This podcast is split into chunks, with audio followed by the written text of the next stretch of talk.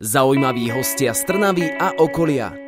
Ľudia, o ktorých ste možno ešte nepočuli, no napriek tomu sú pre nás dôležití. Krásny víkend prajem všetkým poslucháčom Rádia Eter a Eter rozhovorov. Hry už dávno nie sú len zábavkou hrsky nadšencov, ale postupne dobiehajú mierou spotreby aj objemom investícií ostatné odvetvia zábavného priemyslu. Rozširujú interaktívny rozmer oblasť audiovizuálneho umenia a športu. Stávajú sa v najrôznejších podobách súčasťou každodenného života bežných ľudí, čím vytvárajú priestor pre uplatnenie absolventov mediálnych štúdí a tiež podnecujú vznik celkom nových pracovných príležitostí. Mojím dnešným hostom je študent teórie digitálnych hier na Fakulte masmediálnej komunikácie Univerzity svätých Cyrila a Metoda a jeden zo zakladateľov Univerzitnej e-športovej ligy Marek Galierik. Príjemné počúvanie od mikrofónu pozdravuje Samino. Mojím dnešným hostom je študent teórie digitálnych hier na FMK UCM a jeden zo zakladateľov Univerzitnej e-športovej ligy Marek Galierik. Marek, ahoj, vítaj u nás. Ahojte. Ty si aktuálne študentom druhého ročníka bakalárskeho odboru Teória digitálnych hier tu na UCMK a UCMK ako prvá dala predmetu e-športov zelenú. Prečo si si vybral práve tento odbor? Akože priznám sa, bolo to mimo e-športu, že ja som tedy, ako som nastupoval na vysokú, vlastne ani o tom nevedel, že e-šport bol. To bol teda, ako vravíš, ten pilotný ročník, keď ešte tá celá tá koncepcia okolo toho e-športu vznikala. A bolo to úplnou náhodou popravde, pretože som bol s jedným kamarátom, ktorý chcel ísť taktiež na túto školu priamo aj na FMK, a myslím, že to bol nejaký iný odbor, neviem, či už to bolo mass media alebo niečo podobné. A tak vral som si, že ide na to DOD, keďže som bol klasický, to bolo ešte myslím, že tretí ročník na strednej škole a chcel som sa huliať hej, ako správny sedoškolák, takže tak idem s ním. A práve tu ma zaujal tento odbor tedy.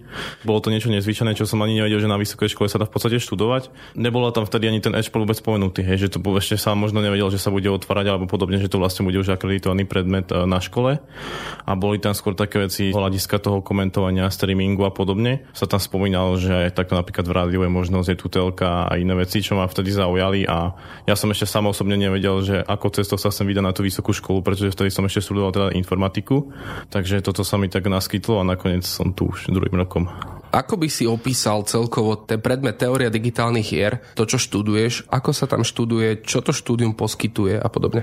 Tak na začiatok by som povedal, že splňa to do tej istej miery ten názov, čo je tá teória, pretože hlavnou podstatou je tá teoretická časť tých práve digitálnych hier a ten e-šport alebo také iné veci sú len taký možno doplnok. Takže je to aj určené primárne pre tých ľudí, čo sa sú napríklad venovať vývoju hier, ale na opačnej strane je tam nejaký ten marketing a podobne veci, takže možno také, skôr také praktické veci. A to štúdium prebieha, z prvom ročníku sme mali skôr nejaké také teoretické, ako vravím, taká tá história hier možno až fakt, že do minulosti, kde boli že olympijské hry, podobné veci. Prechádzali sme cez nejaké základy audiovizuálnej tvorby, následne tam bola nejaké scenaristika hier, podobné, takže ono to je také skombinované a práve aj e-šport bol teraz pre mňa až teda v tom druhom ročníku, že v prvom som ho ešte nemal ako pôvodne voliteľný predmet, takže ten som si už rozhodol teraz v tomto druhom ročníku. No a tak celkovo je to taká tá zmes dobrá, že každý si tam nájde niečo svoje, možno ktorým smerom by sa chcel udať, že ja som skôr mimo toho takého toho hrania, že toho vývoja podobne to mimo nebrali, pretože kvôli tomu som ako keby chcel zmeniť aj to prostredie cestovnej školy, že kde som tedy programoval a dá sa povedať, že som to zvládal, ale nebolo taká tá moja šálka kávy. Tak teraz sa skôr venujem tomu, tomu športovému prostrediu, ako tomu vývoju a podobne. Presne na to chcem nadviazať, keď si hovoril, že si sa ako keby chcel odlepiť od toho, čo si študoval na tej strednej škole. Tak e, aké máš plány do budúcna? Kam sa chceš posúvať práve vďaka štúdiu na teórie digitálnych hier? Tak určite by som sa rozvíjať v tej oblasti športu, ktorá na prvý pohľad je to pre niekoho iba to obyčajné hranie, ale pritom sa tým sa skrýva o mnoho toho viac, ako sa môže na prvý pohľad zdať. Sú to či už proste nejaké tie manažerské funkcie, nejaký vedúci týmu. Celá tá oblasť športu je taký veľký komplexný systém, ktorý napríklad ani ľudia k tomu možno naviazujem aj tým môjim príchodom na vysokú školu, že ja som si tiež napríklad veľa vecí neuvedomil, že keď si zoberiete napríklad nejaký reklamný spot, tak vy ho vidíte iba v televízore, máte to nejakých neviem, 20 sekúnd alebo podľa toho, koľko si kúpila toho reklamného priestoru, ale pritom za tým reklamným spotom môže byť nejaká kampaň, nejaké vymýšľanie scenáre. A rovnako takto je to aj v tom e-športe, že vy vidíte reálne hráčov, ale za tým hráčom je proste tvrdý tréning. Sú tam možno, ak je to nejaký profesionálny tým, je tam nejaký za ním tým, ktorý ho manažuje, majú tam manažera nejaké hernej sekcie, majú tam trénerov, môžu to mať aj fyzioterapeutov teraz kľudne, dokonca aj nejakých e, konzultantov ďalších, či už hľadu napríklad stravovania, pohybu. Je tam proste toho mnoho veľa a to sú akože také oblasti už nám bežné, ale potom na druhú stranu sú tam aj opäť nejaký ten marketing, ľudia, ktorí sa starajú o to, máme hráči nejaké platy, že sú to nejakí sponzory, ktorí riešia umiestňovanie log na adresoch, na prísovku, na sociálnych sieťach a podobne. A to sú proste oblasti, že, ktorým by som sa možno ja chcel venovať, že skôr to je športovej. Je tam veľa, že toho veľa, že sám neviem ešte možno presne, že ktorej sa chcem orientovať, ale myslím, že za tie roky štúdia ešte sa k tomu možno bližšie určím, že čo by bolo tým môjim pravým. Ty si druhák, ako sme spomínali, v podstate si, dá sa povedať, celú časť svojho štúdia strávil v online priestore, študovaním teda dištančne aj vďaka pandémii koronavírusu. Ako vyzerá taká dištančná výučba na teórii digitálnych hier? Akože myslím, že klasicky to prebieha možno vo väčšine predmetov ako aj iné odbory, že máme tam nejaké hodiny pravidelne, na ktorých sa stretávame teda v týždňom rozvrhu. Tam si preberáme, ako vravím, že je tam veľa tej teórie, takže tam sa v podstate toho veľa nemení, ostávajú tam prednášky a potom možno je tam v rámci e-športov je to trošku iné. Toho predmetu máme nejaké určené napríklad tréningy, ktoré musíme ako hráči, teda jasne ja som konkrétne hráč, ale sú tam aj hráči, ja mám tak trošku inú tú, možno tú administratorskú funkciu práve v rámci aj spojenú s Unicapom, že sa staráme ako keby o ten priebeh ligy, ale napríklad tí hráči musia mať nejaké pravidelné tréningy, musia sa zúčastňovať nejakých turnajov, či nejakých univerzitných alebo podobne. Takže to je možno skôr taká tá praktická časť celého. Potom tá praktická sa teda nadvesuje na ten streaming, kde je nejaké spojené s komentovaním z nejakých manažovaných tých sekcií pod nimi. Ale sú tam aj klasicky, že musíme odozdávať nejaké práce, napríklad máme nejaký 3D model spraviť, máme nejaké audiovizuálnu tvorbu, teraz mám, musíme na konci roka odozdávať video a klasicky máme ešte nejaké testy, ako to býva na vysokej škole. A čo by si odporučil tým terajším maturantom, ktorí možno rozmýšľajú, že vyskúsili práve tú tvoju katedru? Stálo to za to, si s tým spokojný zatiaľ?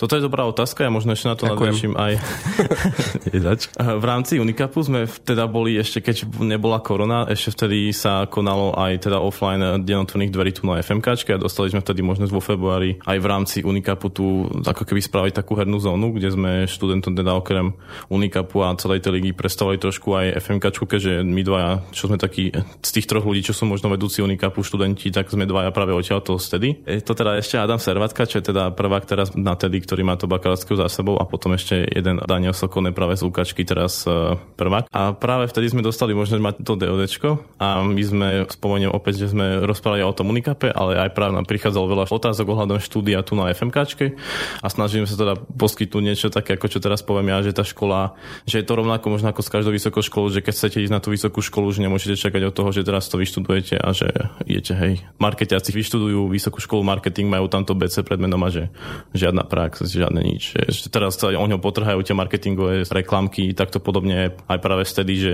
tým, že možno máte teda dve možnosti, ako ísť, že buď to je teda ten vývoj hier, že čisto ako, že chcete sa venovať vývoju a budete tu napríklad nejaké partnerské vzťahy medzi či už priateľské aj nejaké iné a skôr tie priateľské, že môžete zakladať nejaké herné štúdia, získate nejakú tú prax, je tu aj veľa ľudí, čo chodia nejakých z tých práve herných štúdí tu prednášať, dávam nejaké tie ich skúsenosti, že ako sa napríklad dostať niekde, že čo robiť preto, že ako napríklad aj tá povinná absolventská práca je teda dobrá vec tu na škole, že musíte absolvovať nejakej tej firme, či už podľa toho, na akom ste teda odbore zameraním.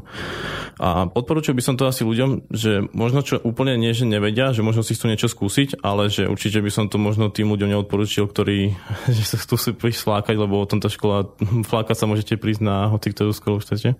Ale tým ľuďom, čo vedia, možno nie, že úplne nie sú rozhodnutí, kde by chceli ísť, ale majú nejaký ten smer a myslím, že táto vysoká škola ich dokáže dobre v tom usmeriť, že kam by možno presne mohli zavítať. My tu už omielame ten pojem e-športy stále dokola, aj ty to máš už ako predmet. Rozhodol si sa tomu venovať aj do budúcna. Čo to vlastne je? Tie športy. O čom sa tu my dvaja vlastne rozprávame? E-športy dlhým... Na začiatku by som možno raz spomenul, že je veľa fóriem toho písania. Ja osobne som aj požiadal, pretože ja som celkom taký ten gramár názy, ktorý keď vidí nejaké chyby, nejaké spisovné písanie a bude to buď e pomočka šport alebo e-šport spolu teda s tým actionom a žiadne veľké ečko, žiadna medzera a podobne. Takže e-športy alebo elektronické hranie, elektronické športy teda nejaké počítačové hranie profesionálne.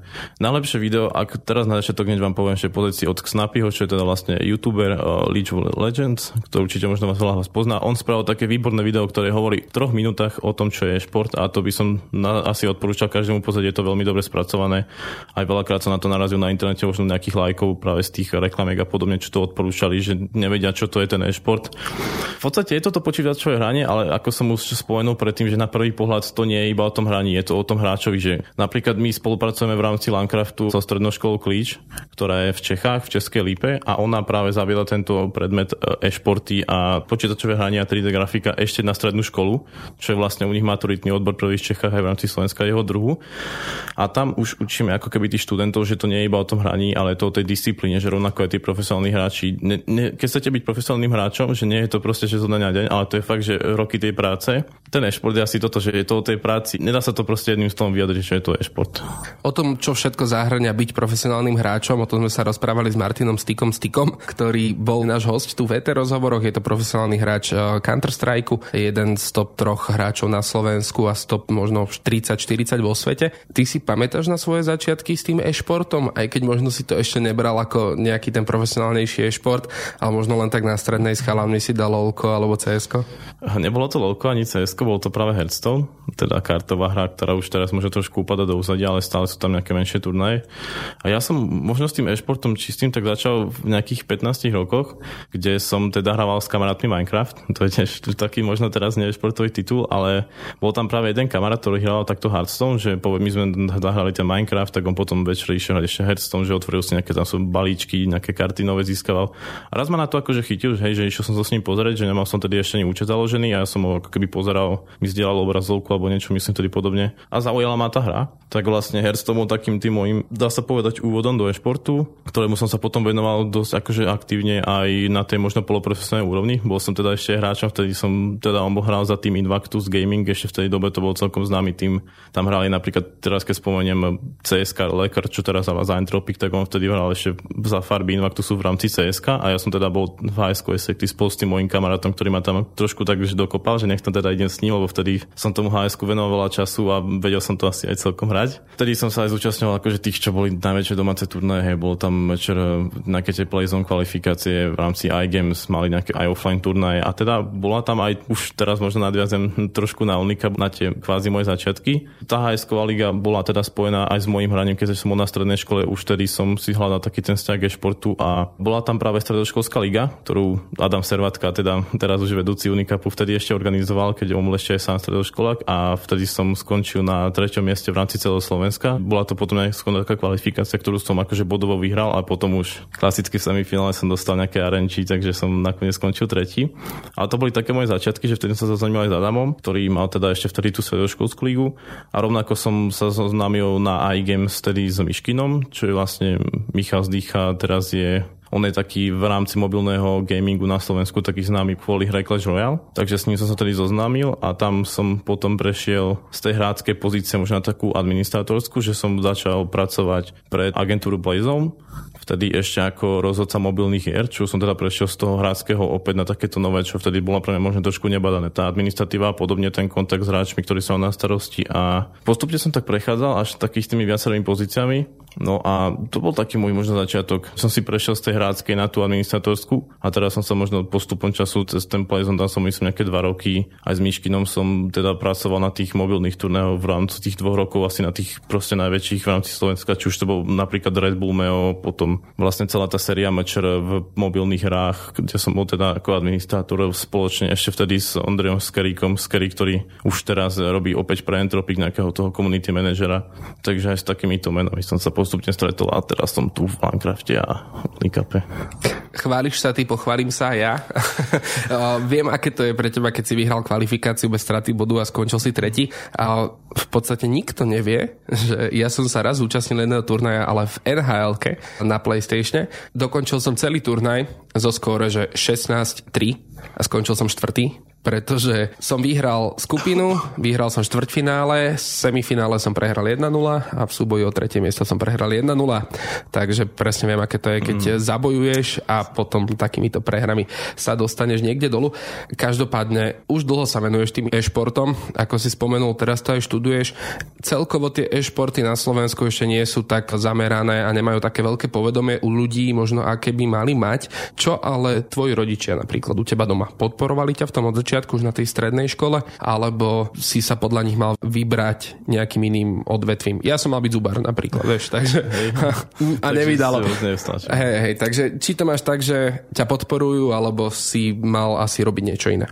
Fú, ťažká otázka. Ja musím povedať, že moji rodičia ma napríklad podporovali vtedy pri výbere strednej školy, keď som ešte skončil základnú, že som nevedel, že úplne kde sa vydať. A, takže tam riešili skôr tú informatiku a podobne. Ja som napríklad podľa mojej prastarke, ja podľa mojich rodičov vtedy ešte, keď som nastúpil, mal byť právnik, takže tiež veľmi zaujímavá zmena. No a dá sa povedať, že do istej miery, hej, a do istej miery v podstate ani nie. Oni boli takí neutrálni voči tomu, že ja som hrával za tú strednú školu a to boli také, že hej, že občas som si večer niečo zahral, však je doma, že potom bol som teda na tých prvýkrát na tých IGM, že to mali v pohode, hej, že čo idem robiť, ako sa spýtali, kde budem, že kedy prídem, klasika, hej.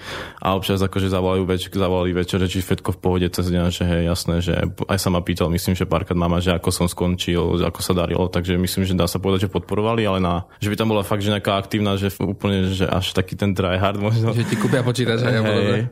Práve, že to som mal na že som mal hs takže tam som mal, hral väčšinou na notebooku, že tam nepotrebujete až taký výkon ako napríklad tí cs hej, že nemá 140 Hz, tak teraz bude oné. Alebo sú svoje servery, takže na tom hs to bolo zase o tom šťastíčku, že tam to občas sa nedalo dalo mi zabrať. No a potom, keď som prechádzal na tú, tú možno skôr tú rozhodcovskú, takže oni to volali, že rozhodca, hej, že idem rozhodovať aj akože potom aj tá staršia generácia, čo je starka, prastarka, že keď sme akože boli na nejaké napríklad rodinej, tak sa ma pýtali, že kde som bol, vieš, vtedy ja som bol, ja som teda od Žiliny kúsok skôr z Kisúc, takže ja som chodil väčšinou do Bratislavy alebo na druhú stranu do Košic, kde som tiež párkrát vtedy ešte rozhodcovať. Takže tí sa pýtali, že kde som bol, hej, že bol to také, že chlapec z dediny, dá sa povedať. v Bratislave, že, wow. Hej, Brati- hej, a to som mal asi takú dobrú príhodu, že ráno som stál a a benčkal autobus, že akože, ja sme sa poznali, vieš, autobus sa dá poznáš, keď je jediný a chodí na ňom, tak že som proste pokazil autobus a som do Bratislavy nestíhal, tak proste cez celú deň to tam proste svišťal, aby som stihol ten vlastne prestup tedy do Žiliny a ešte do Žiliny vláka do tej Bratislavy. Takže to bola taká dobrá historka v rámci tohto. No ale musím povedať, že práve takéto rozhodcovanie a potom pri tej škole, že boli možno niektorí skeptickí, že ohľadom toho výberu tej vysokej školy, ale tak eh, dá sa povedať, že ja som ako vravím, že nevedel, že ako cestou sa udať na tú vysokú vysokú, mal som, druhú som ani nerozmýšľal v podstate, chcel som si pridať ešte vtedy do Bratislavy na STUčku, ale nakoniec som si fakt dal, že iba tu a tu som vedel, že ma zoberú, lebo som mal priemer v rámci strednej školy dobrý, takže nakoniec zobrali to oni, zobral som to ja a myslím, že bolo to fajn rozhodnutie. No, takisto musím spomenúť, že aj ja keď som mal byť zubár a zubár zjavne nie som, tak aj tak mám podporu, za čo vám teda ďakujem a pozdravujem všetkých domov. Mojím dnešným hostom je študent teórie digitálnych hier na FMK UCM a jeden zo zakladateľov Univerzitnej športovej ligy Unicap Marek Galierik. No a my už o chvíľu budeme pokračovať, tak zostaňte s nami. Stále máte naladené rádio Eter a s ním Eter rozhovorí. Mojím dnešným hostom je študent teórie digitálnych hier na FMK UCM a jeden zo zakladateľov Univerzitnej športovej ligy Unicap Marek Galierik. Marek, poďme k tej univerzitnej športovej ligy, do toho Unikapu. Čo to je a ako to vzniklo? Tu už možno nadviažem na ten môj vstup do e-športu a práve spojenie vtedy s Adamom Servatkom. Poviem hneď na úvod, že Unikap je teda univerzitná e-športová liga, je určená primárne pre študentov slovenských vysokých škôl. Tu máme už teraz nejakým druhým rokom teda 4 sezóny. Každá sezóna prebieha teda semestrálne, teda letný a zimný semester, alebo skôr naopak zimný a letný. No a čo, o čom to je? Hrá sa momentálne v dvoch asi tých najrozšírenejších možno hrách, keď nerátame tu Dotu, že v League of Legends a CSGO. A ide teda o také, povedal by som, že spojenie spojenie toho akademického sveta, vzdelania a podobne a práve s tým voľnočasovým, možno takým tým športovým. No a povedal by som, že úplne korene tohto projektu stiahol teda do tej mojej ešte stredoškolských čias, keď bola teda tá stredoškolská liga, ktorú som spomínal, že som skončil tretí, musím to už povedať druhýkrát, keď už som skončil. No a vtedy Adam sme sa akože poznali, vedel som, že on ide študovať teda tu, ešte ja som vtedy bol na strednej. No a úplne, že oznámenie tejto ligy celej, dnes som trošku pripravil, bolo 8.9.2019. Vtedy bol bol už akože takéto prvé logo, bola nejaká titulka a vyšiel vtedy článok o tom. Vtedy som ešte na to moc neparticipoval, keďže som nebol na tej vysokej škole a vtedy to mal na starosti teda iba Adam. Teraz musím dať znova kredit, aj keď to robím, ale vtedy to mal na starosti v podstate on sám a bol to teda projekt, ešte to som možno zabudol, je to teda projekt pod agentúrou Landcraft, ktorá dá sa povedať robí takú nejakú tú matku, nejakú záštitu od nich a nejaké prostriedky aj z prostriedkov a nejakých tých partnerov, aby tá liga dokázala fungovať. No a Adam vtedy pod Landcraftom začal robiť tú ligu sám dosť odvážne od neho, takže doteraz možno za to obdivujem, lebo v tými vysokoškolákmi to nie je jednoduché, aj celý to možno organizovanie ligy na jedného človeka, či už proste grafiky, posty, staranie sa o hráčov, to dá veľa zabať a on to vtedy v podstate robil sám. No ale tým, že ako som ja nastúpil na vysokú školu a začal som opäť, teda za sme sa už vtedy poznali možno nejaké 4 roky alebo 3, ale že vedel som, že on tu študuje a keď som nastúpil, tak som mu začal s tým, dá sa kvázi povedať, pomáhať. No a odtedy idem v tom s ním a nabili sme ešte nejakých ďalších ľudí, čo sa starajú napríklad o nejaké videá a podobné veci, takých možno tých, takú tú mravenčiu robotu, ktorú nikto nevidel, je to veľmi dôležité na celých tej ligy a teda aj teraz v tomto roku, keď nastúpil teda Daniel Sokol na tú vysokú školu v tej ukačke Univerzitu Komenského, tak on sa začal opäť aktívne tomu venovať spolu s nami a takým tretím pilierom dá sa povedať Unikapu. Aká tam je myšlienka v celom tom Unikape? Je to také, že ste začínali iba ako turnaj, univerzitný turnaj, alebo teda univerzitná športová liga a chcete to dosiahnuť niekde ďalej, že možno nejaká celouniverzitná mimo Slovenska a tak ďalej, že sa tam zapoja aj iné e, krajiny, alebo teda iní študenti vysokých škôl, alebo možno tam dáte priestor aj tým profesionálnym týmom, alebo sa chcete formovať čisto iba na tú univerzitu? A, tak e, možno, že teraz poviem, že v rámci Unikapu bolo celkovo zapojených viac ako proste tisíc študentov. Tuto sezónu sme mali nejakých 78 tímov, ktorí keď vynásobíte 5, to teraz nedem znali radšej počítať, tak na to prídete, koľko bolo túto sezónu hráčov. A bolo to teda v tejto sezóne z 10 univerzít rôznych. No a naša myšlienka bola priniesť možno to, čo už je v zahraničí, trošku zaužívané, pretože v zahraničí opäť aj v tejto e-športovej možno sfére trošku rozvinutejšie a dokážu tam e, trošku viac tomu pridávať nejakú, trošku poviem v úvodzovkách za opicami ešte stále No a chceli sme priniesť teda nejaké spojenie tohto sveta, tej univerzitnej proste, že máte tam svoju tú alma mater, chcete nejakú reprezentovať v tom svetle a podobne ako napríklad v zahraničí, opäť spomeniem, tí atleti nejaký v rámci tých futbalových klubov, keď dostávajú nejaké klubové štipendia za to, že reprezentujú, postupujú pomaly v rámci štúdia vyššie a spájajú ako keby ten svoju voľnočasovú aktivitu s tým štúdiom a dokážu im to dokopy napríklad e, potom majú z toho napríklad aj živobytie, že vyštuduje, dostane nejaké štipendia, dostane sa do nejakého týmu toho futbalového, tak podobne že to možno taká zámienka za týmto aj v rámci Unikapu, že nie úplne možno ani hráči, ale ukázať tým študentom, že v rámci toho e-športu nie je tam len to hranie, takže samotné hranie, ale opäť ako spomeniem tie iné odvetia toho e-športu im ukázať a možno to spojiť práve s tým ich pobytom na univerzite a teda celé to má smerovať tomu, aby robili dobré meno svojej univerzite. Teraz skončila štvrtá sezóna Unikapu. Ten Unikap je pomerne mladý, ako si spomínal, nemá ešte ani dva roky. Už si povedal, koľko tímov a koľko hráčov bolo v tejto štvrtej tej sezóne. S akými počtami ste začínali ten rok a pol dozadu? Teda, ako poviem, vykopávali sme teda s Lolkom, bolo to vtedy iba bez CSK, hej, ako neviem, ako by ten Adam vtedy zvládal tie dve hry, že to by asi, asi by nespal, alebo mohol, ak by mal možno deň 48 hodín, že by sa to ešte dalo. Vtedy sme začínali teda so štyrma skupinami, bolo to, v každej bolo z tých 7 tímov, no a bolo toto Lolko, ale v rámci tej prvej sezóny už sme mali, pri tom štáte bolo tých 28 tímov celkom pekných na to, že sme to mali vtedy, myslím, že ceny nejaké hardverové, že tam boli na prvé tri miesta, že fakt, že Miška Klesnica, sluchatka, že neboli tam fakt nejaké peniaze, silná motivácia, ale bolo tam teda vidno od tých študentov, že majú to záujem, že proste bol to ich voľný čas, zoberú sa piati kamaráti z univerzity, že zaťukajú si proti nejakým, hej, že tu do Bratislava, nejaký Košice, že ideme ich oné pobiť, vieš, taká tá rivalita. No a už vtedy sa ukázalo, že o to bol záujem, aj teda pri tom launche, pri tom Lolkovom, už tam nejaké boli nejaké komentáre, že kde je cs kde je táto hra, kde je toto, hej, že chceli tam aj nejaké iné. Takže v rámci tej prvej sezóny sme teda končili aj offline finále, teda tu na festivale Unicon. No a pred tým offline finále sme si povedali, že OK, že majú o to záujem asi, takže spravíme nejaké, nie že úplne ligu, vtedy to boli ešte 4 kvalifikačné turné v rámci CSK, tak sme teda tú prvú sezónu zakončovali so štyrma finalistami z tých lolkových skupín, ktorá bola najskôr boli skupiny, potom bol ešte playoff, takže tí štyria najlepší z lolka boli tu na finále, to bolo vtedy sobotu. No a v rámci tých kvalifikácií za každým bol jeden víťaz, takže to boli ďalší štyria CSK, ktorí hrali v nedelu. Takto sme zakončili tú prvú sezónu, tak to ešte pekne máme. Doteraz používame tie fotky z offline finále, ktoré sa bohužiaľ nedali v momentálnom čase robiť, keďže offline finále nemohlo byť. Povedal by si, keď ste to začínali, alebo možno ten Adam, že sa vám za ten rok a pol podarí takto rozrásť? Myslím, že to asi nečakal nikto z nás, hlavne ja keď som akože vstúpal do toho projektu, ja som videl v tom veľký potenciál a chceli sme tomu dávať viac. Rozvinuli sme nejakú napríklad veci, ktoré Adam nemohol robiť sám, nejaká tá komunikácia bližšia či s hráčmi alebo univerzitami. Prichádzali sme na to, do akých napríklad dátumov dosadzovať registrácie, ak sú tam skúškové začiatky semestra. Potom aj jeden taký faktor je, že keď na zate týmy napríklad hrajú profesionálni hráči, že ako prispôsobiť ten harmonogram, aby sa im to nejako netínalo a rovnako stále musíme myslieť na to, že sme na univerzitách, že tí hráči majú nejaké svoje tie akademické povinnosti, ktoré stále dávame na prvé miesto. No a, ale veľký skok teda prišiel medzi druhou a treťou sezónou, kde sme to, dá sa povedať, to nečakal asi nikto, že sa nám v podstate počet tímov zvýšil skoro o 100%. Bolo takmer 40 tímov v oboch hrách. Myslím, že v jednom aj bolo 40, teraz možno klamem, už to je trošku dozadu, ale bolo to fakt, že skok aj či už v rámci takto čísel tých hráčov, ale proste nejakých tých eh, sociálnych sietí dosahov, hej, že to tam fakt to tam vtedy skočilo a v to sme boli dosť milo prekvapení všetci. Pravidelným účastníkom turnaja Unicap sú aj týmy z Trnavy, a síce UCM Teddy Bears, Alpha a Beta, podľa hry, ktorú hrajú.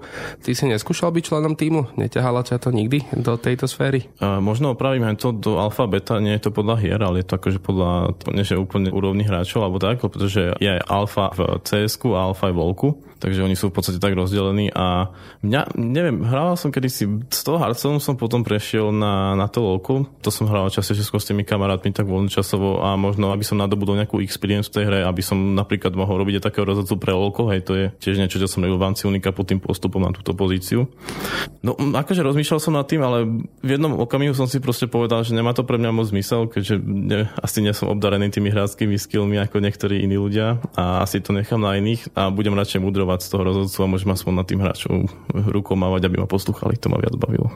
Ako vyzerá taká príprava na turnaj, myslím teraz organizačne, nie herne, ale organizačne. Ako to viete spojiť celé dokopy, čo všetko za tým je, aby sme si my mohli potom na internete v live streame pozrieť ten výsledok? Tak v rámci tých prenosov je dôležité, my sme to mali streamanú tu play-off čas a finále. Tam sa dá povedať, že je dôležitá príprava, ktorá nám trošku možno aj túto sezónu kulhala opäť kvôli tým, dá sa povedať, poloprofesionálnym hráčom. Sú tie termíny, učiť si dopredu, všetko mať dopredu pripravené je podľa mňa základ. Že my sme chceli streamovať teda play-off čas, ktorú sme v minulej sezóne možno trošku natiahli viac, takže túto sezónu sme sa to rozhodli trošku skresať, aby tie streamy mali trošku takú svížnejšiu, možno trošku, aby boli akčnejšie.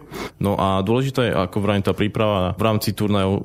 Začne Začneme asi od začiatku, že v rámci tých dátumov tam si musíte dať dátumy vy, ako to bude vyhovať vám, ktoré dátumy napríklad my sme mohli streamovať, nie že mohli, ale streamovali sme teda víkendy, alebo vtedy sme chceli mať e, možno nejakých komentátorov, ktorí nemali cez týždeň čas, takže a boli akože pre nás kvalitní, že akože boli sme takéto naše tie duše, ktoré sme chceli mať na tom streame. Takže vy si poviete tie dátumy, hej, idete potom za hráčmi, musia si ako keby oni odsúhlasiť tie dátumy, že väčšinou sme na to tlačili proste, že budú mať alebo majú proste kontumáciu, hej, že niekedy sa to proste inak nedalo, ale snažili sa aj do prispôsobiť do istej miery, keďže ako ešte tretíkrát už sa spomeniem, tí poloprofesionálni hráči, napríklad keď má cez víkend nejaký turnaj x tisíce proste tých napríklad českých korún, tam sú v, v Čechách také väčšie turnaje, tak asi nepôjde hrať nejakú univerzitu, tak sme sa snažili nejako prispôsobiť. Potom sa musíte prispôsobiť tým komentátorom, ako som už spomenul. A v rámci streamu musíte mať teda nejaké štúdio, ktoré máte v dispozícii, to väčšinou akože máme tu aj vďaka teda spolupráci Landcraftu a FMK UCM v Trnave, tu na Skladovej. No a tam opäť na stream potrebujete si naplánovať na tie streamovať dní, že ako budú vypadať napríklad posty na sociálnych médiách, že na Instagram, na, inst, na Instagram, na TikTok napríklad máme tiež, na Facebook, aké zostrihy budú na YouTube z tých streamov, takže aby si napríklad nejakí tí strihači v rámci streamu mohli nejaké highlighty, aby nemuseli pozrieť 8 hodinový záznam hej v kuse.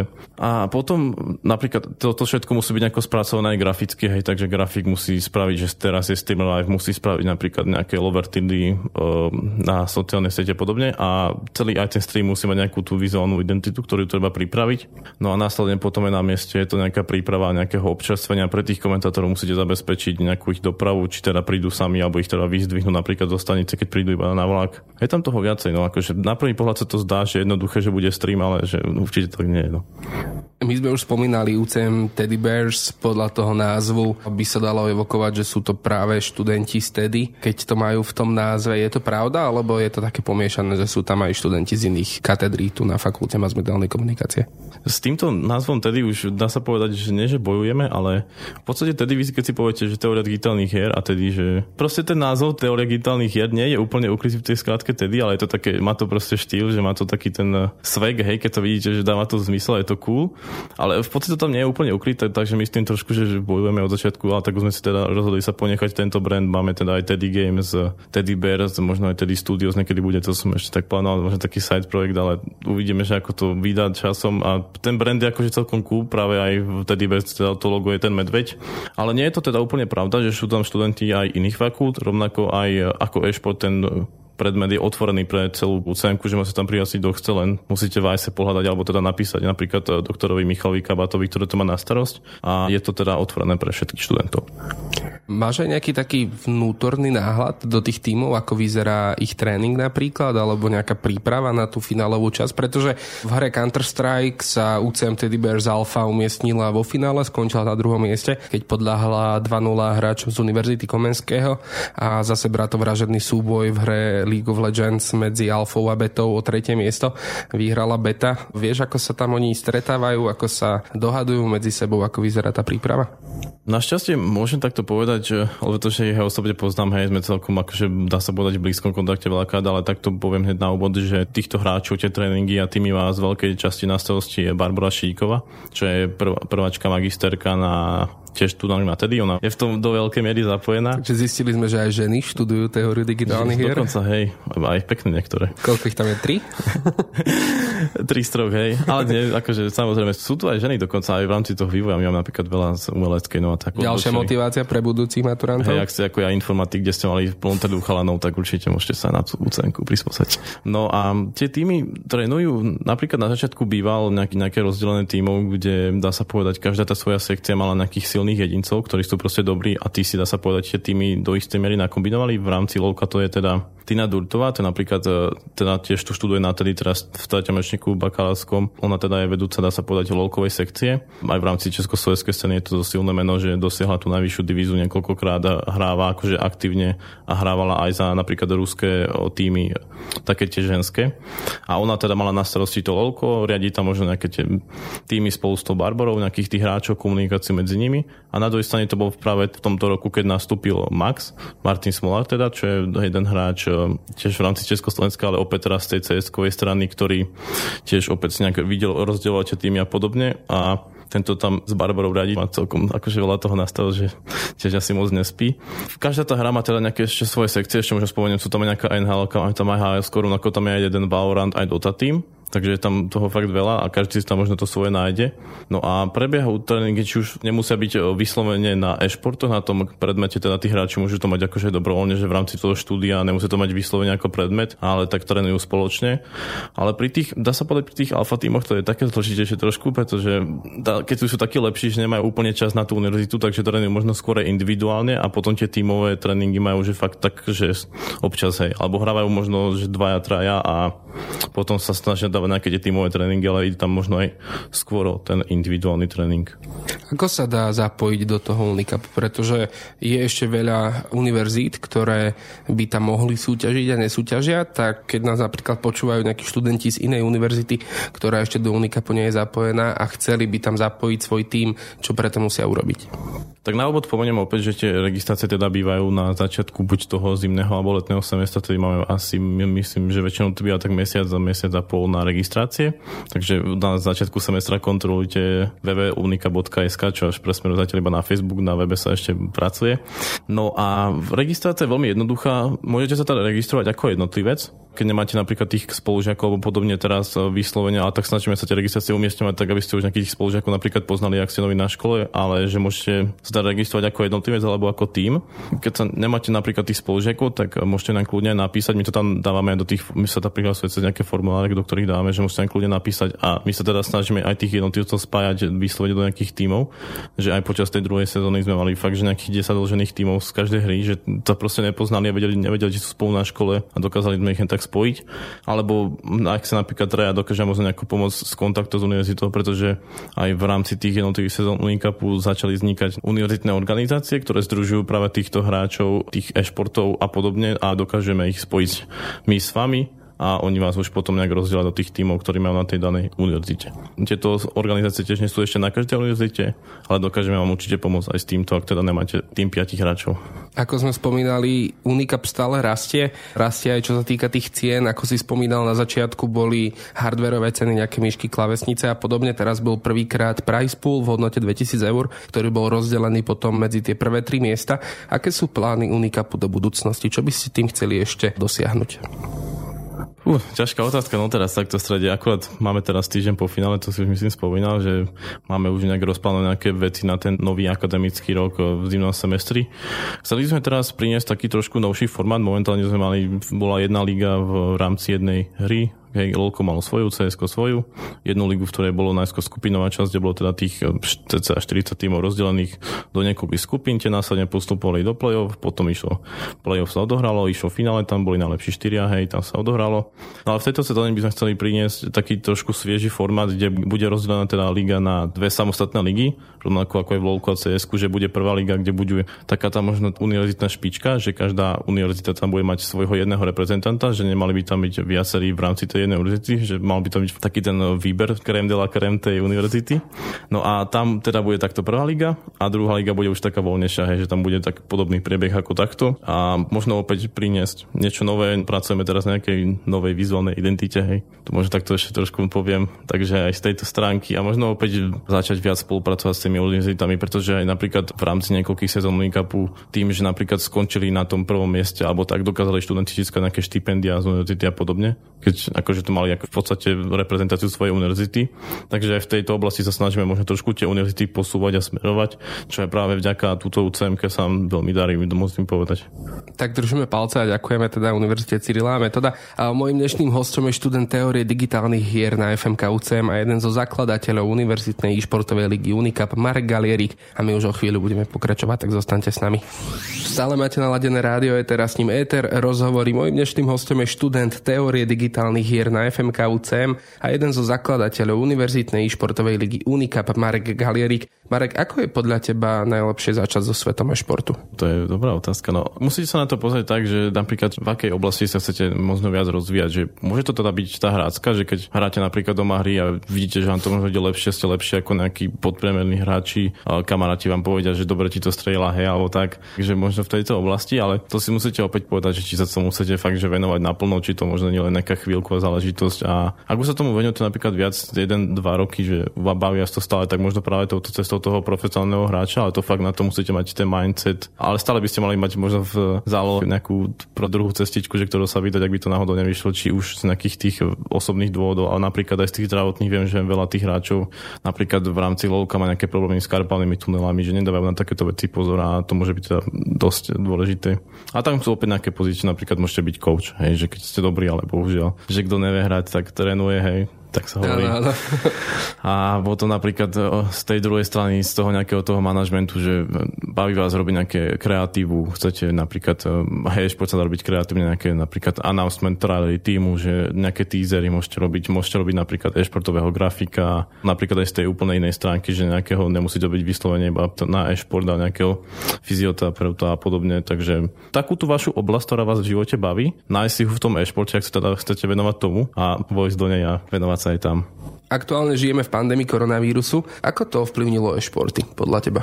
Podľa mňa to ovplyvnilo e-športy v tej väčšej miere dosť dobre, keďže všetko e-športové sa dá online, ale samozrejme ubralo to práve aj na niektorých tých offline aspektov, ktoré spájajú v tej e-šport s tými klasickými športami na tej úrovni, že proste keď vidíte na e-športové rovnako ako futbalista napríklad vypredanú halu, alebo proste ten dal fanúšikov, ktorý tam skanduje, či už jeho meno, alebo proste toho týmu, tak je to úplne niečo iné. Ale myslím, že celkovo veľmi prospela korona aj celé to online prostredie športu, keď museli niektoré napríklad e, tie formule alebo podobné simulátory prechádzať práve do tohto simulovaného e-športového prostredia, do toho online. A rovnako aj tí ľudia samotní, pretože keď ste doma celý deň, nemôžete ísť vonku, tak kde ste? No ste na internete a tým, že ten internet tam má tam e-športy a internet je v podstate kráča si ruka s rukou. Aj napríklad v rámci Steamu, v rámci CSK, celkovo Steamu, že počet tých hráčov online, napríklad e, tam bol teraz hitol rekord, že súčasne aktívnych hráčov akože v rámci toho hrania na celej platforme bol proste fakt, že šialený. Aj v rámci tej návštevnosti webov, v rámci streamov. To online proste e-športu vyhovuje a tá korona kríza dá sa povedať, že mu do istej miery pomohla, ale napríklad ho škrtla v tom smere, že niektoré sponzory, partnery mali skrtnuté rozpočty, keďže tá korona im niečo ubrala, takže na, z tohto hľadiska je to tiež napríklad trošku menej prospelo, ale myslím, že celkovo to bolo viac pozitívne ako to negatívne. A ako pandémia koronavírusu ovplyvnila teba? Máš taký pocit, že ti niečo vzala, alebo práve naopak mohol si tráviť viac času za tým počítačom, takže to tiež vnímaš pozitívne? Mňa osobne veľmi chýbajú tie online event, offline eventy. online to mám dosť. Tie offline eventy práve po tom finále Unikapu v tej prvej sezóny som mal fakt dobrý pocit, bavilo ma to byť tam s tými hráčmi, keď ich napríklad po tej celej sezóne uvidíte akože v reálnom živote. Tak teraz už 3 sezóny takto online aj v rámci celej Unikapu, aj v rámci toho finále, takže to mi celkom chýba, ale na druhú stranu, že má to aj svoje výhody, že napríklad distančná výučba, že je to opäť nezavidím tým prvákom napríklad, ktorí musia takto mať online, že ešte v podstate neboli ani na vysokej škole, či už napríklad aj na strednej sa to že tiež, že neboli ani v tej budove, že musia mať takto všetko distančne. Ale mne osobne to do istej miery aj vyhovovalo, že mohol som trošku taký voľnejší program, aj keď som potreboval niečo robiť, že mohol som si to robiť po škole. Hej, máš to na tom druhom okne na monitore hodinu prednášku a robíš si čo potrebuješ. Ale tak celkovo by som povedal, že neutrálne, že ja som si proste na to zvykol, dá sa povedať, že som si nejaké svoje činnosti na to adoptoval a keď aj boli nejaké tie uvoľnenia, že som mohol ísť zahrať si nejaký futbal a podobne, takže to mi tiež vyhovalo, ale akože aj v rámci toho mi to chýbalo, keďže rád športujem alebo do fitka podobne plávam, proste behať, tak to bolo do istej miery obmedzené, ale dalo sa to myslím akože prežiť. Aké sú teraz trendy podľa teba vo svete počítačových hier všeobecne? Čo tak akože sa hrá podľa teba najviac? Unicab je v League of Legends a v Counter-Strike Global Offensive, ako sme spomínali, ale populárny aj Valorant, napríklad PUBG, tieto hry. Čo sa hrá najviac podľa teba? Najviac celosvetovo myslím, že práve LoLko to je fakt, že ten titul, čo robí Riot Games, vydavateľ, tak on dokáže s tými e-športovými titulmi fakt, že obrovské veci. Tu by som možno rád aj spomenul teraz práve cez koronu to LoLko. Ešte v minulý rok, keď bol 2020, teda majstrovstva sveta v League of Legends boli jediný offline event, ktorý vtedy prebehol. Fakt cez v strede pandémie v Šangaji prebehol a Riot to dokázal, ja som si pozrel, myslím, že to bol nejaký 12 minútový video o tom, ako to vlastne dokázal celé prebehnúť, že tam nasačkovali. Myslím, že to bolo 20 alebo 18 tímov, kvôli tomu, že dva sa nemohli dostaviť. 18 tímov z rôznych častí sveta nasačkovali do Šangaju, aby mohli odohrať offline finále. Vtedy fakt, že jediný offline event. A kľudne si to video možno pozrite, alebo možno to tak sa to si že oni tam tých hráčov proste e, dostali, mali 4 mesiace dopredu nejaké info, teda tie dva týmy, čo nemohli prísť, mali kvôli restrikciám v krajine, že fakt tá krajina bola ako jediná z tých všetkých, že kompletne zavretá. To bolo myslím niekde nejaká tá korejská alebo čínska a tí sa teda nemohli dostaviť, ale tých ostatných 18 tímov sa tam teda dostavilo. Boli teda 4 mesiace dopredu informované, aby si vybavili pasy, ako to bude prebiehať, všetko a každý jeden hráč dostal osobitnú izbu v hoteli. Tam bol dva týždne, teda tam mali karanténu, nemohli vychádzať, dostávali pravidelné napríklad prídavky jedla, že ráno, obed, večera. Ich ostatní hráči boli tam akože no, mali takú upravenú izbu, že mali tam nejaké stroje na cvičenie, mali tam počítač, mohli tam všetko robiť, akože internet tam bol taký ten hotelový, že ale tak na asi postačí a takto to bolo teda dva týždne a následne sa teda po tých dvoch týždňov ešte tam mali nejakú pauzu, že mohli byť už spoločne, už nemuseli byť v tej karanténe, v kvázi, aj keď mali negatívne testy. Boli pravidelné testovanie, merala sa im teplota. Takže takto ten event prebehol, že v podstate ich tam dostali, odohrali, myslím, že nechcem teraz zistiť, že presne ako dlho sa hral ten samotný event, keď nerá tam tú karanténu a podobne, ale odohral sa a to bol fakt, že jeden vtedy najlepší offline event, keďže bol jediný.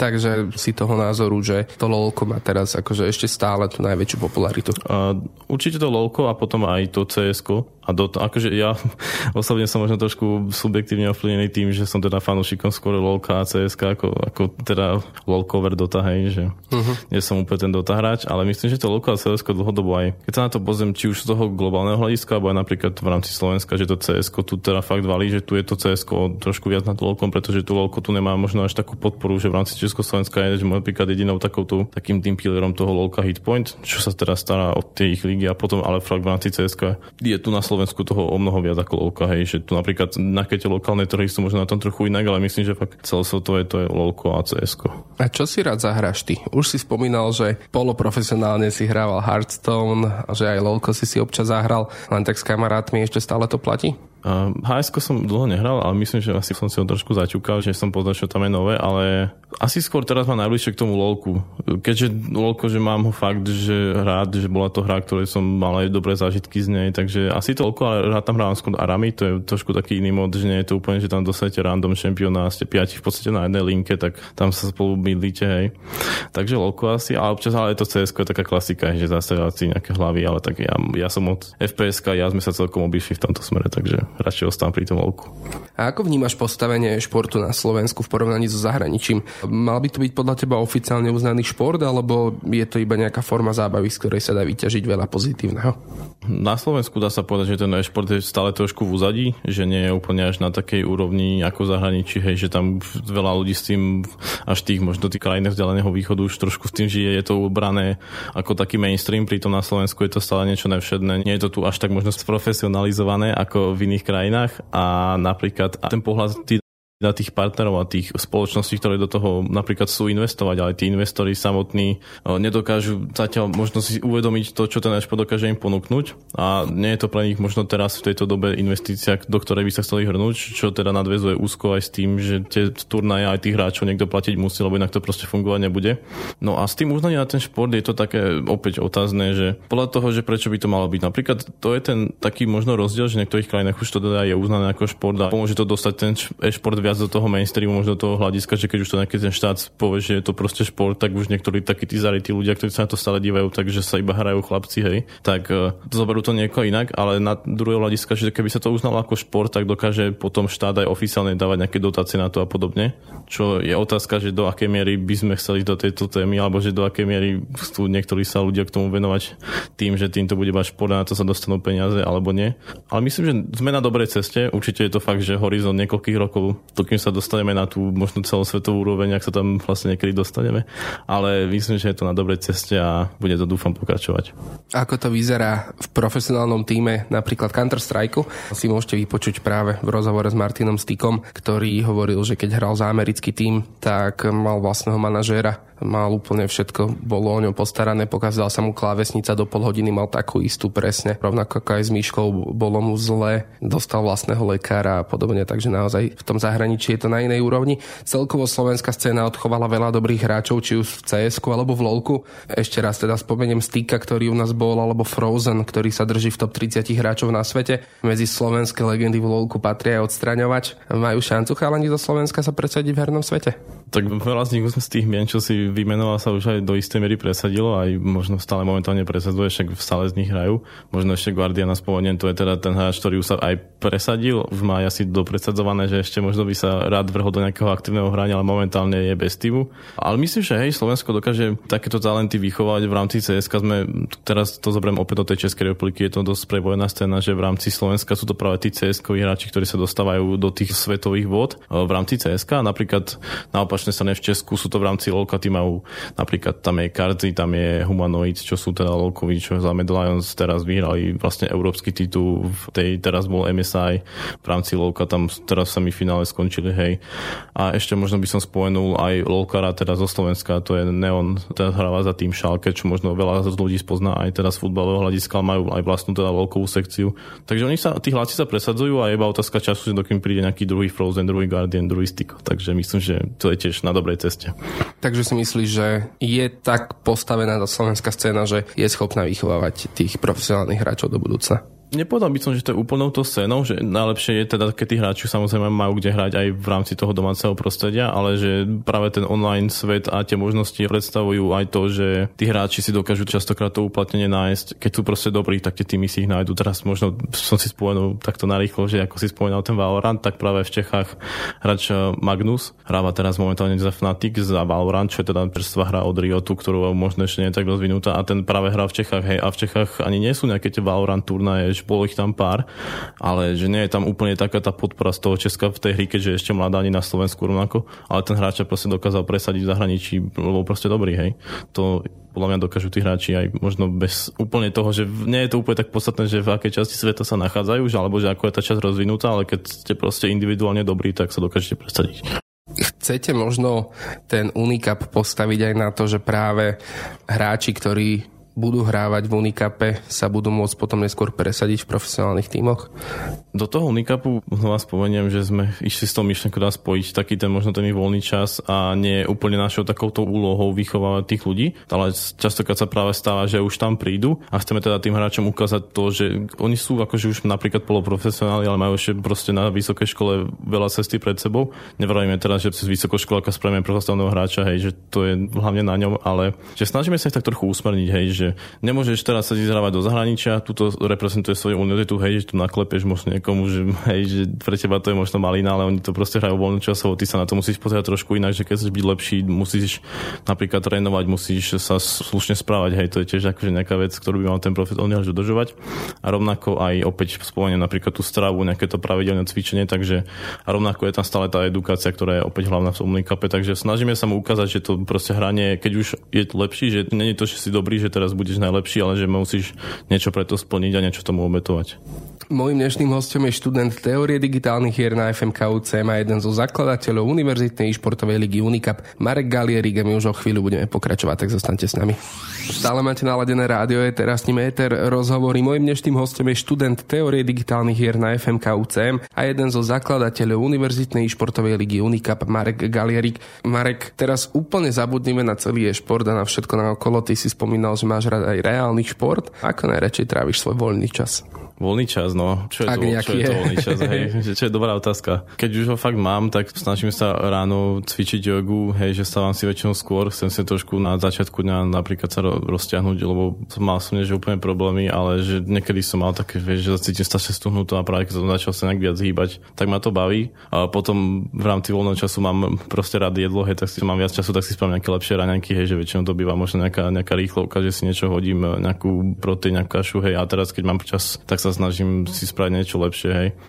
jedlo akože trošku není to vidno na tom, keďže máme iba hlas, ale tak jedlo je, hej. A v rámci voľného času teda akože to športovanie je určite super, možno raz si čítam aj knihy, nejaké zaujímavé, nejaké marketingové, ja pozerám rovnako aj weby, možno niečo inšpiratívne, keďže snažím sa aj robiť grafiku, akože takú 2D, nie že úplne kreslenie alebo tak, práve nejakú tú športovú aj v rámci Unikapu pomáham teda s tým, dá sa povedať, možno taký art director do istej miery na niektorých veciach, takže tomu sa tiež rád venujem a baví ma aj v rámci tej reklamy pozerať nejaké kampane, nejaké nezvyčajné, nejaké videá, nejaké, niečo proste inšpiratívne. Snažím sa hľadať v rámci svojho voľného času inšpiráciu. A neviem prečo, ale mám tak naplňať, že keď vidím napríklad niečo dobré aj keď som teda nastúpil na tú vysokú školu, opäť spomeniem, že vidím niečo a predstavím si, že za tým všetku tú prácu, akým procesom to napríklad prešlo, rovnako aj keď sa niekto pozrie na stoličku, povie si pekná stolička, hej, ale tak ja si poviem, že hm, koliečka niekto musel navrhnúť takto, že aby to tak fungovalo, alebo ten materiál podobne. Takže v rámci voľného času sa inšpirujem.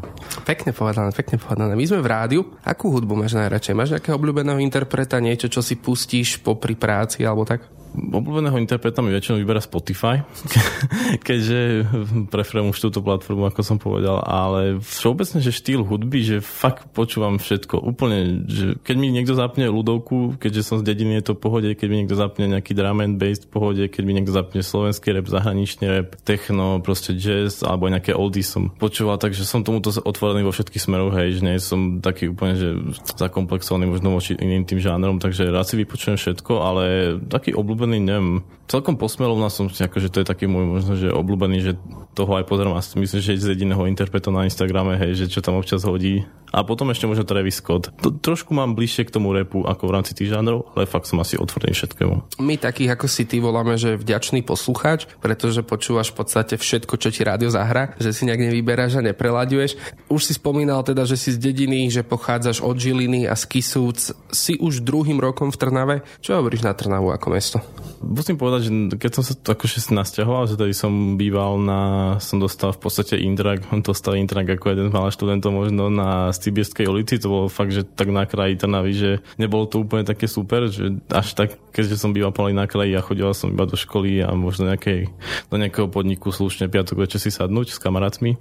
Ale celkovo sa mi teraz, keď som sa možno po tom roku štúdia teda presťahoval, že bývam teraz kúsok od City Areny a je to také bližšie, že možno aj tým, že tá poloha, že ako bývate takže nasvedčuje o tom, ale myslím, že to je celkovo veľmi pekné mesto, páči sa mi tu, je tu v podstate to námestie, je tam všetko blízko, keď si vybehnete na námestie, máte, máte tu všetko, čo potrebujete v rámci aj akože štúdia, študentského života, aj možno nejaké tých prechádzky, keď sa chcete ísť prejsť. Teraz najnovšie sú tu aj tie kolobežky, môžete sa poprechádzať aj na nich. No, ale páči sa mi tu, hej. Hlavne je to trošku iné, keď napríklad bývate takto na dedine, že tam ste v podstate odkazaní na to, čo tam je, ale takto máte v podstate všetko. Je to úplne iný život ako že dedina, mesto a páči sa mi tu.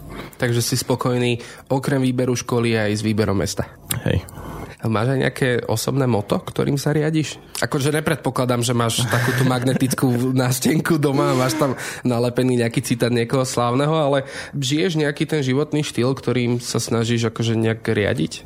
Takúto otázku sa musím priznať, v živote som nedostal a v živote som sa nad tým Na ani tým nezamýšľal, nezamýšľal. No ale napadol mi ten jeden výrok, ktorý som ešte na základnej škole mal od môjho slovenčinára, ktorý bol taký voči mne trošku možno skeptický, lebo učil ešte vtedy môjho otca, hej, akože mm-hmm. na dedine a niekedy to bolo tak, že ak než s dobrým kamarátom, ale že niekedy sme boli takí, že sa podpichujeme a tak, že nemali sme sa na jednu stranu radi a na druhú stranu sme boli takí fakt, že blízky. No a on mi stále pripomínal jeden výrok, bolo to myslím latinský, cogito ergo sum, čo znamená, že myslím teda som. Takže to je možno taký výrok. Takže myslíš, že si... Povedal si to dobre. Ja som mal dva roky latinčinu, skončil to neslavne, a, ale toto sú presne tie veci, ktoré si človek zapamätá. Takto na záver rozhovoru, Marek, už sme odkazovali niečo budúcim maturantom, prečo by si mohli vybrať práve tedy, alebo teda teóriu digitálnych hier. Je niečo, čo by si chcel odkazať aj všetkým ľuďom, ktorí nás počúvajú? Ja by som v prvom rade chcel poďakovať za pozvanie teda do tohto rozhovoru, že som si našiel teda chvíľku času, neviem koľko sme tu už presne, ale tak... Dosť. Dosť, hej. Tak dúfam, že rozhovor sa bude teda páčiť a určite teda pozdravujem všetkých poslucháčov a budem rád teda, ak podporíte teda či už Unicap, navštívite nejaké stránky, čo vás možno zaujíme a teda aj študentov, ak by sa chceli zapojiť, tak nebojte sa napísať aj pred registráciami, že možno niečo vymyslíme. Rovnako aj študentov, ktorí by sa napríklad chceli do Unicapu zapojiť a pomôcť niečím, tak budeme radi aj za takéto otázky. Takže to je asi odo mňa všetko. Robte to, čo vás baví, buďte šťastní, pozitívni, ale zároveň negatívni. To je taký ten náš všeobecný odkaz, ale tento odkaz vám posielal môj dnešný host, študent teórie digitálnych hier na FMK má jeden zo zakladateľov Univerzitnej športovej ligy Unicap, Marek Galierik a aj Marek si prejde našim testom osobnosti, tak zostaňte s nami. Stále máte naladené rádio je teraz s ním Eter rozhovory. Mojím dnešným hostom je študent teórie digitálnych hier na FMK UCM a jeden zo zakladateľov Univerzitnej športovej ligy Unicap Marek Galierik. A ako som pred chvíľou spomínal, aj Marek si prejde testom osobnosti. Tiež si sa tak zadíval na mňa a ja to mám tak veľmi rád, pretože toto je taká vec, ktorú nikdy nikomu nehovorím a vždy len tak pozrie na mňa každý jeden host, že a, a, aha, že dobre. Je to veľmi jednoduché. Dostaneš 10 otázok, ktoré budú obsahovať dva protiklady a ty si budeš musieť vybrať. Máš na to koľko času len chceš a ja. možno aj vďaka tomu ťa naši posluchači spoznajú ešte lepšie. Si pripravený? Jasné. No dobre, tak poďme na to. Počítač alebo konzola? Počítač. Hearthstone alebo LOLko? LOLko. LOLko. Vyhralo LOLko? V, to, v tejto dobe už je už hs už taká minulosť a minulosť niekedy musíme opustiť. Aby sme sa mohli posunúť, posunúť vyššie. Ďalej, ja. Zima alebo leto? Leto. Ríža alebo hranolky? Hranolky. Film alebo seriál? Film. Jam alebo Nutella? Jam. Váňa alebo sprcha? Toto je dobrá otázka, pretože ja som skoro nikdy nemal vaňu, takže dám si sprchu. Ja mám aj vaňu, aj sprchu a je to, je to hrozné, lebo nevieš čo skôr. Káva alebo čaj? Čaj. Pláž alebo hory? Pláž. A teraz na záver tam máme ešte taký náš ananásový testík. Ananás na pici. Áno alebo nie? Ja som s tým v pohode, takže áno. A to som si myslel, že títo športoví chlapci. Dobre, každopádne, ja ti tlieskam takto od nás rádia Eter za to, že si to zvládol. Ani to nebolo, že? Nie, pohode. No, spotil Dobrá si osobnosť som asi pohode. spotil si to nie, trošku, nie. ale inak fajn. A zvládol si to úspešne celý rozhovor, takže Marek, ja ti ďakujem veľmi pekne za to, že si prijal pozvanie, že si si vo svojom voľnom čase našiel čas aj na nás a na naše ET rozhovory a to je od nás všetko, vážení poslucháči. Takže môjim dnešným hostom bol študent teórie digitálnych hier na FMK UCM a jeden zo zakladateľov Univerzitnej športovej ligy Unicap Marek Galierik. Marek, ešte raz ďakujem, nech sa ti darí a nech nám robíš radosť ešte dlho. Ďakujem ešte raz. Dobrú chuť k obedu praje Samino a nezabudnite, že Éter rozhovory sú tu pre vás vždy v premiére v sobotu od 12. a v repríze v nedeľu o 13. A ak nás nestihnete v tomto čase, nezúfajte. Sme aj na platforme Spotify, Apple Podcast, ale aj Google Podcast. Ladíte s nami vždy a všade. Éter rozhovorí vždy v sobotu v premiére o 12. a v nedeľu repríza o 13. hodine. Počúvate Rádio Éter.